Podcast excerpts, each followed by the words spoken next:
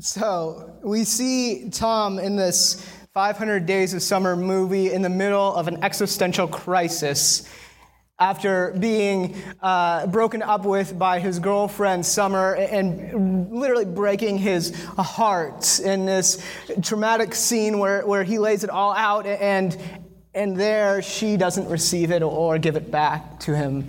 This expectation that he could have this lofty goal of loving Summer and then not having it returned back to him leaves him to this place where he felt like he was giving but not receiving any love back, and that he had been lied to, and that maybe love doesn't even exist at all. I think we've all been there in some point in our lives that we've experienced heartbreak, whether it be with a boyfriend or a girlfriend, or being a Cubs fan in September, or really an Arizona sports fan any time of year. We all know the feeling of heartbreak. I know, like, for me, like, I was a little Romeo when I was younger. I wanted to, like, woo every girl I could and be wooed and love and experience romance in any way possible, whatever that looked like in middle school and high school. And it never really panned out so well for me. The time it mattered, it did pan out, and that's still going on, so that's good. Where it mattered, it's good. But before that, I was not the best at this thing called a relationship. Just one example of my poor judgment and my youthfulness. In high school, I thought that I could be a musician, which as anyone that stands next to me on a Sunday morning can tell, did not work out so well because just naturally it's just not there. But when I was in high school, I thought that I could be this wooer of girls with the acoustic guitar and the voice like John Mayer. And so for my senior showcase, where they allow for seniors to do their different talents and showcase who they are, I wrote this song for this girl that I broke up with and wanted to get back together with. And so I sang this romantic song about her, and I wooed her on the stage in front of thousands of high schoolers who are probably thinking this does not sound good, but to her it did because she knew it was about her. It was poetry to her. And so I went up to her after the song, and we got back together only a week later to break up again because I just wasn't feeling it. The world that we live in is completely conditional to the moment that we are in. How we feel at that moment can be different from the moment before. Who we love can quickly turn into hate because of one action or even just disillusionment. Our relationships, our circumstances are completely conditional because we live in a broken world without consistency. We all have broken relationships. If we look, it's not just the romantic ones, but we can think back to relationships that were so close in high school and grew distant, sometimes not because of something that went wrong, but just miles between. Someone who we said that we would never forsake, someone that we would tell that we would unconditionally love them, years later, not even speaking with them. There is a conditional world that we live in, and our actions within it, the conditions that we apply, affect others. But there is good news, and that's why we approach the book of Romans, because Paul gives us this good news. As we're wrapping up the series of Romans, we are looking at Romans chapter 12. If you have your screens or your Bibles that you want to turn to the passage, we are looking at Romans 12, starting with verse 9. And just to set this up, Paul is telling us that this moment where we encounter Christ, something unconditional happens. Something comes inside of us that in the midst of a conditional world, there is something that enters that is unconditional, meaning unchanging, unwavering, and as Paul would put it, sincere. In fact, starting with verse 9, it begins this way. Love must be sincere. First of all, the word love there is agape. If you've been in enough sermons, I'm sure you've already heard this, but Agape is this unconditional love or charity that is given from God to us. It is unconditional, it's unchanging, unwavering. It is not based upon your credentials, but by the one who offers it. It does not change or waver. But he says this love, this agape love, this unconditional love, it must be sincere. Now, that's being spoken to you and I to say that love is to be unconditional. It is to be something that is sincere. But actually, when Paul originally wrote this, these words, the word be there was not there. In fact, when we read a lot of translations as it's translated differently, a lot of times it's let love be sincere, let love be genuine, let love be without hypocrisy. But the words let and be weren't originally there. We added them. Really, Paul says here, love is sincere, or sincere love, maybe with an exclamation of just this boasting of this great love that exists. This is a header or a heading to what he is about to say. So everything else that comes after these words point back to this idea that love is sincere.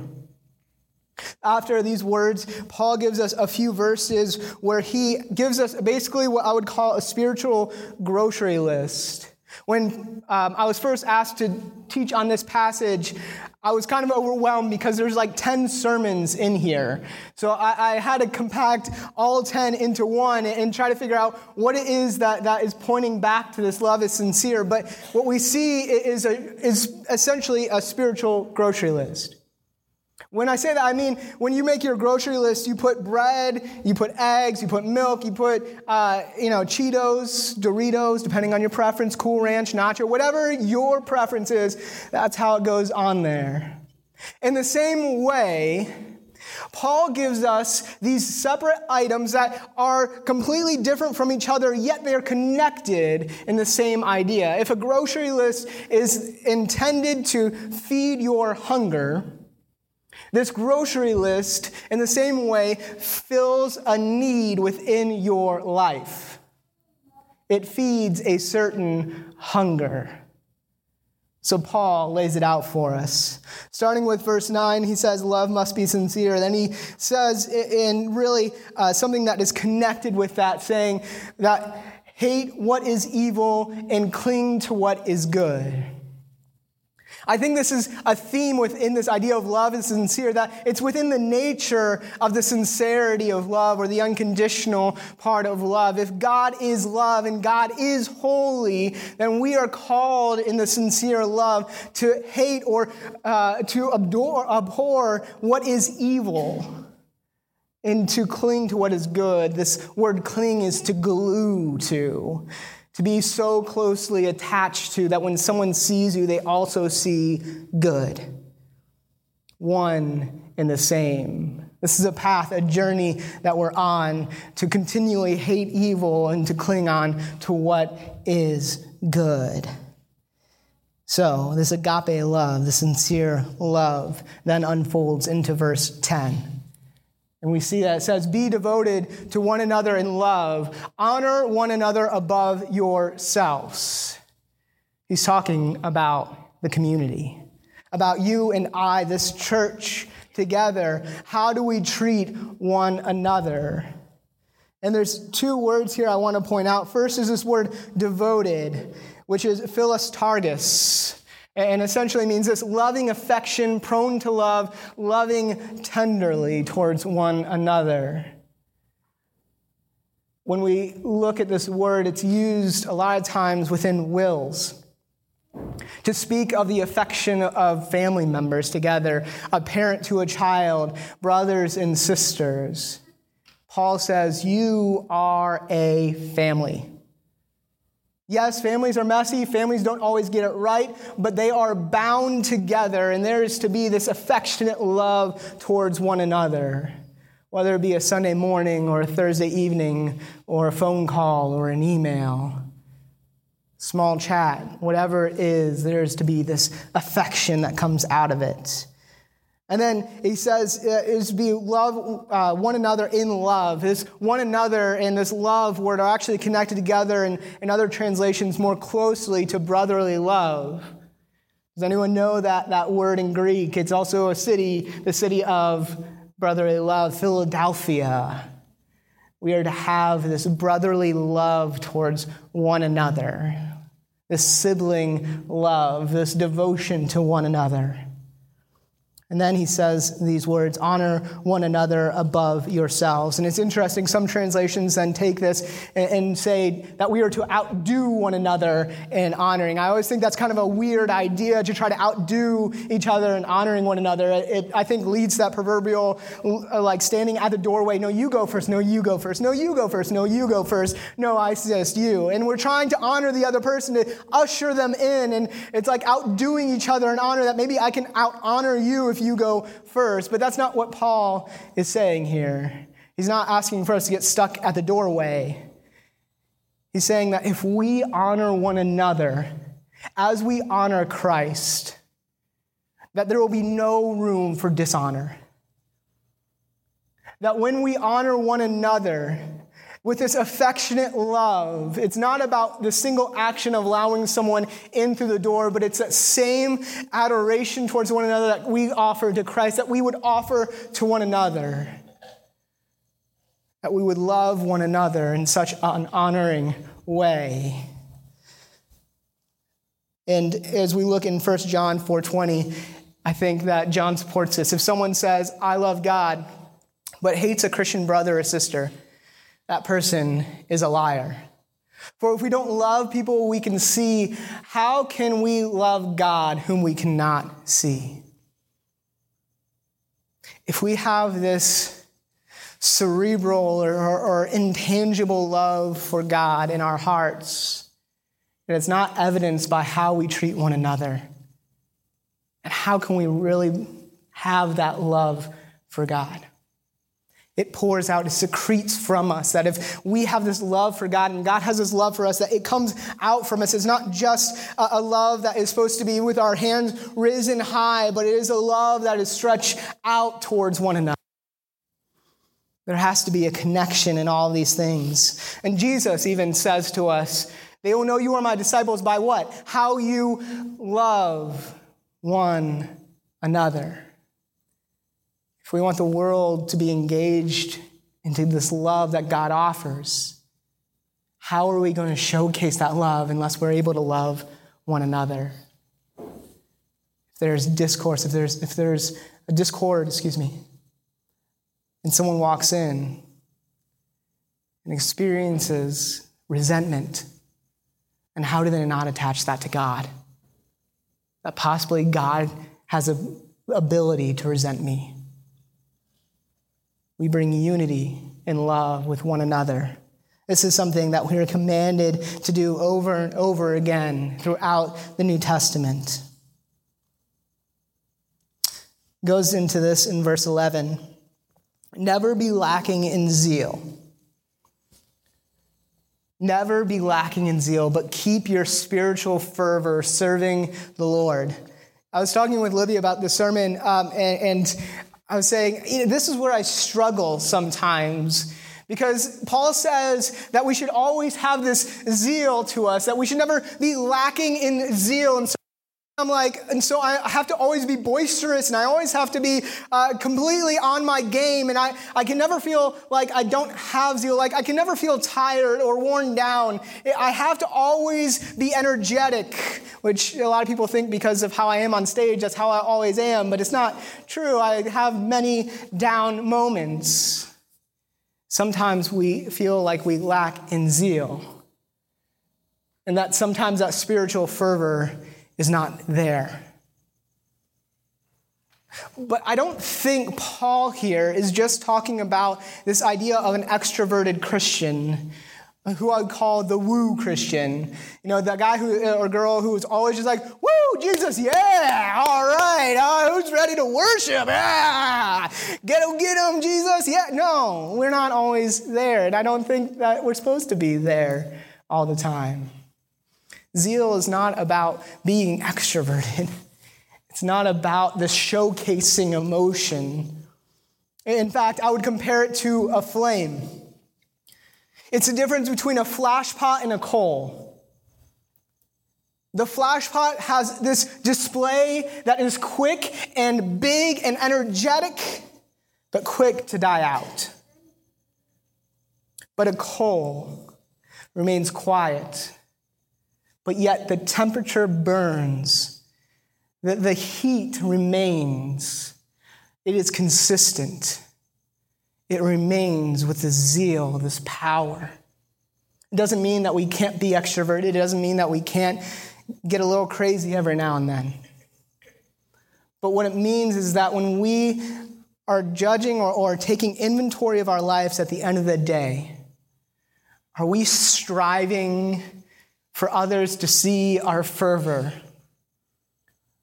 Or are we wanting to hear from God that our fervor lasts and endures? Are we more concerned with the energy of the room and the atmosphere that all feel the Spirit of the Lord because we're willing to be a wooer? Or are we so concentrated on the love that God has placed in our heart that we know without a doubt the fire remains, the zeal is there? We do not waver in our spiritual fervor. God remains within us and is a burning coal that we get to experience. We don't need to manifest or make something outside of ourselves in our own strength, but instead look inward towards this zeal. Paul himself was zealous. He was full of zeal, but yet he's also someone who was responsible during one preaching session of a guy falling out of a window and dying out of boredom. So zeal doesn't always look like an extrovert. When you look at Paul's life, it was filled with zeal, but it wasn't always showcased in an emotion. It was always seen in consistency. That coal burns. We have that coal within us. And I think it's interesting that the result of our fervor, the result of this hot coal, is this idea of serving. Serving the Lord. Remember that. The fruit of your fervor, the fruit of your coal, is to serve.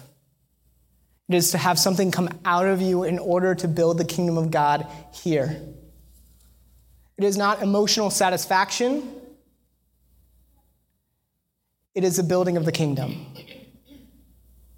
It is not about you and feeling okay about yourself because you feel like you have your relationship with God in a good place.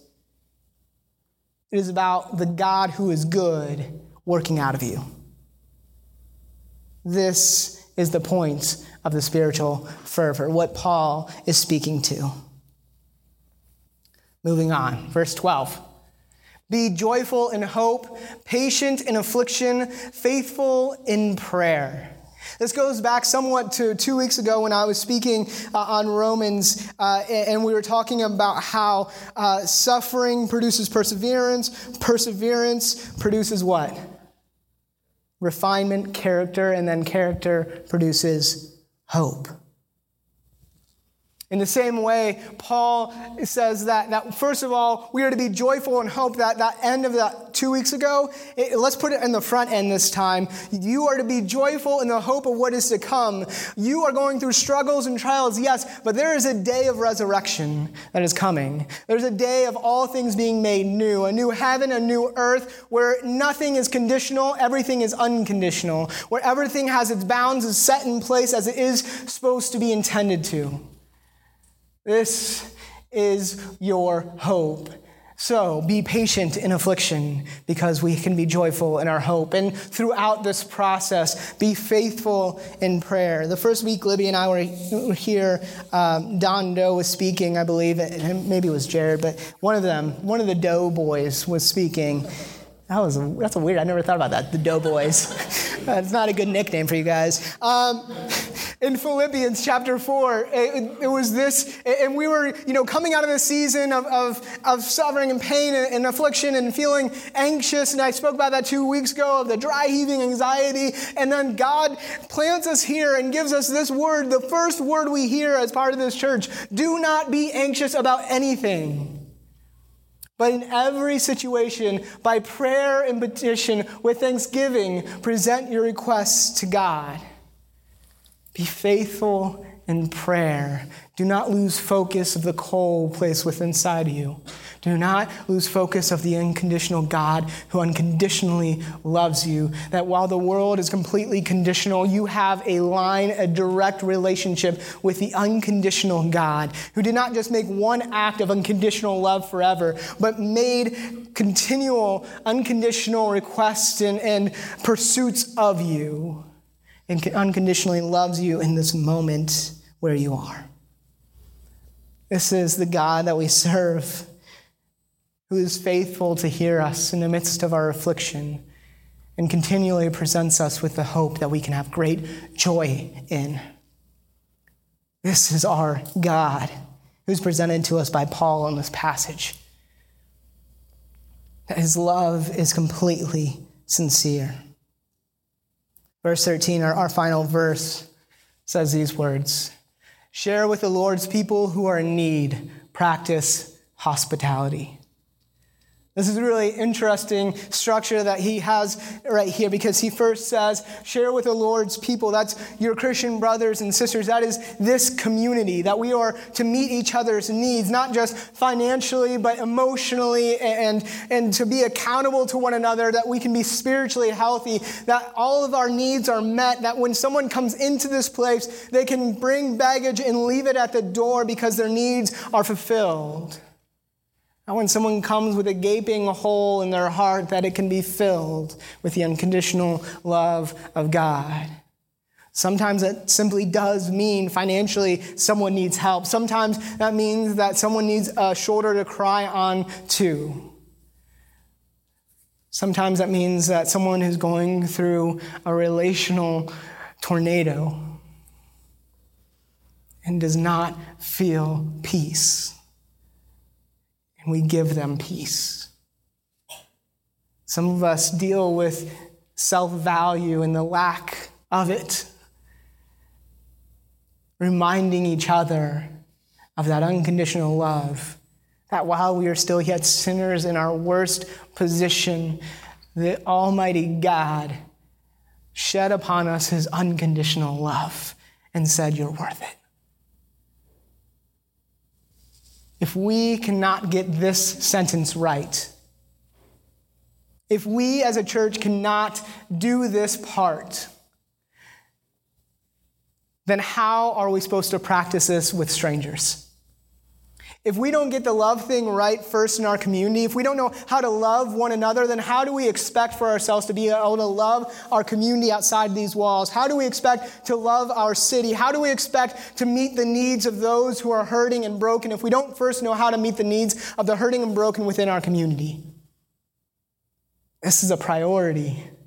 First, love one another. Then out of this comes practice hospitality. The word hospitality there is the idea of greeting strangers. This isn't just about throwing a party with your friends at your home and, man, I love going to the Doe's house, man. They just know how to throw a party. No, it's hospitality towards strangers, those who do not yet know Christ, those who do not yet know our community. And it's not just referring to your house. Hospitality is just not because you can vacuum a carpet really well, so when someone comes over, they don't smell the dog hair. That's not what's being said here. But in all encounters, on the street, in the workplace, out on a Friday night, here in this place, no matter where you are, practicing hospitality. That same love that we offer one another goes to someone else as well. No matter the decisions they're making in their life, there is no condition or agenda that can be applied to how we practice or filter hospitality. Well, yeah, but they're politically a little bit different than me. No conditions. Well, I mean, they kind of smell a little weird. No conditions. There are no conditions to practicing hospitality towards strangers. Going back to the heading, love is sincere. Love is without condition. And what's so great is that when we encountered God, that unconditional love filled us. Not for the sake of just having a full glass of unconditional love in us and just saying, man, I feel pretty good with this whole unconditional love thing happening in me. I wish you could encounter it, but, this is my cup, so, talk to the guy upstairs. No, this is about an outpouring, something coming out of you. That if God continually pours the unconditional love that he has for you into your heart, that sincere love would then come out of you into others. Whether it be in your community here or the community out there, or just as important, within yourself. If we are fractured in our own view of our identity, and we're not willing to offer the unconditional love of God to ourselves, then we can never even get out into our church community, let alone the community outside these walls. This is the unconditional love of God. That while we still saw ourselves as enemies in our mind to him, unvaluable, sometimes garbage, not good enough. That while we sat in that position, God would so greatly bestow upon us his enduring love that while we didn't even meet our own expectations, he said, let's throw expectations out the window. Where you fall short, I meet you there. Where you come up empty, I'll fill you. Where you don't meet the standards, I'll still approve of you. This is the unconditional love of God, and it is poured within us to be poured out into others. Now, to close this out this morning, when I look at this list of items that Paul lists, this grocery list, if you will, this shopping list, I look at it, and I feel some anxiety come up. Because I look at my schedule and I look at my life, my rhythm. I'm like, I'm so busy. How am I supposed to remember another list? Because remember, Paul loves lists. The guy writes lists like no one else. Like he is writing every list imaginable. I have to remember not only this, but then the fruits of the Spirit. I have to remember the armor of God. I have to remember all these different things that are placed within me. What am I supposed to be clothed with? I don't remember anymore. And we have to have everything in our head memorized to be able to live it out. But I don't think that is what God is intending through the words of Paul. I think there's more freedom than that. When we look at our lives, a lot of times we make priority lists. And we say, okay, family, number one. Oh, God, number one. Sorry, God. God, number one. Family, number two. Work, number three. Boat, number four. I don't know. Whatever your number four is. And we make this priority list and we try and we strive so hard to place God into number one. We say, okay, I'm going to read more scripture so God is number one. I'm going to pray more fervently so God's number one. I'm going to worship a little bit more extrovertedly, if that's a word, and that's going to be number one now. God is number one every time now. I'm going to honor my brother, number one. And I don't think that's it. I think that we need to throw out the list, the priority list of 1, 2, 3, and 4. And instead, take the rhythm of our life, that Monday to Sunday, and take our relationships within that, see it as a narrative, and within that narrative is a rhythm. And within that rhythm, these items flow throughout. In fact, there is a center point in which all things point back to God. Our priority list can exist and family can be on that list, and God saturates that family. Work can be on that list, but God has to saturate work. God is not an item on your priority list. He is the one that saturates every item of your life. This is how we approach the lists we're given.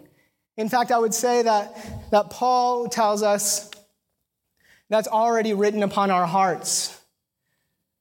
We don't have to constantly take inventory, but look at our lives, take inventory of rather the growth in our lives rather than taking it step by step. Did I really do enough today? Look at your narrative and look how God is continually growing you and how you honor one another. How much more that coal burns within your heart as the narrative plays out.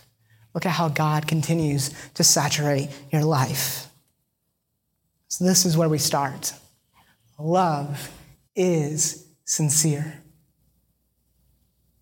And it all begins with a sincere love of God pouring out of us. We have to go back to probably the greatest symbol of that sincere love. C.S. Lewis, in the book, The Four Loves, he writes this pretty notorious quote describing the cross. He says this: God, who needs nothing, loves into existence holy, superfluous creatures in order that he may love and perfect them. He creates the universe already foreseeing the buzzing cloud of flies about the cross, the flayed back pressed against the uneven stake, the nails driven through the medial nerves, the repeated, incipient suffocation as the body droops, the repeated torture of back and arms as it is time after time, for breath's sake, hitched up. If I may dare the biological image, God is a host who deliberately creates his own parasites, causes us to be that we may exploit and take advantage of him. Herein is love. This is the diagram of love himself, the inventor of all loves. The unconditional love that would do whatever it would take to continually pursue us until we could inhabit that love. The God who creates all things has this fractured relationship with the creation that he dearly loves. And as they continually run away, sometimes in shame, sometimes in sin, but God continues to pursue them.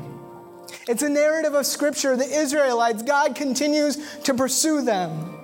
It's the story of all humanity that in the midst of the first century, God would take the shape of flesh and blood. Because we could not come to him, he came to us. And in this moment, in this coming upon earth, this ultimate ending of the pursuit, he gives everything. But it doesn't stop there. The unconditional love goes on, because when we look at our own personal stories, we all look at our timelines and realize that moments in our life where we continually run away from him, where we hide in shame, saying we are not good enough for the glory of God to experience his love, where we look at our sin and we say, man, this is too hefty.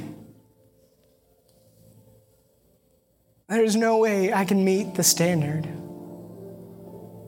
But yet God continues to pursue us. And one of his greatest tools, one of his greatest devices, is to your left and to your right.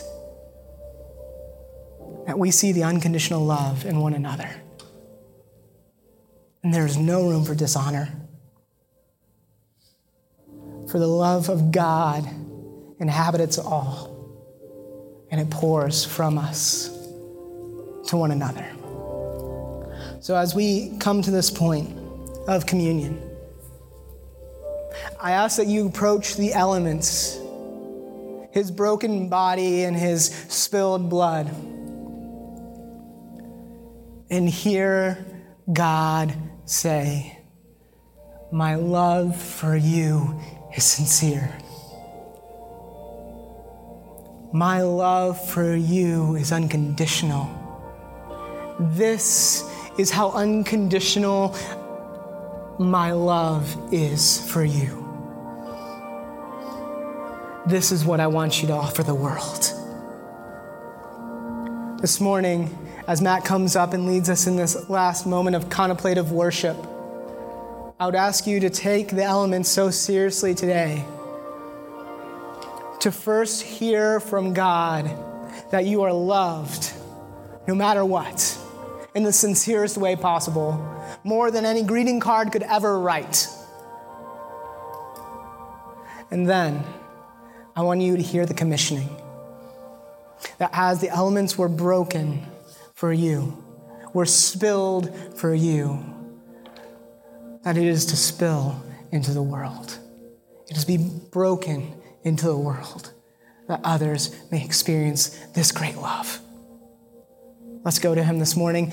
At your own pace, you can take of the elements to your left and make sure to take that into account this morning as we go before the Lord.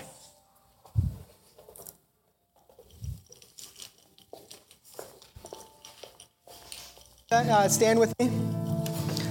First of all, I want to make sure you know that if at this moment you're saying, man, I just need prayer, we have just great hearts back there in the back of the room that you can stop by and receive some prayer this morning. Because God's unconditional love comes when we gather together and unfold our lives and become authentic. No matter where you're heading today, may you go knowing that the unconditional love of God met you before you could ever accept it or deny it. May you go this morning knowing the love of God is within you at this moment. May you go not holding on to that unconditional love just for yourselves, but realize that when you pour it out, God is faithful to replace it. May you go with the sincerest, most unconditional, unwavering love for yourself, for your church, for your community, for all strangers who you encounter. May you go knowing the love of God that it may encounter others. May you go encountering those who have yet to encounter Christ. Grace and peace.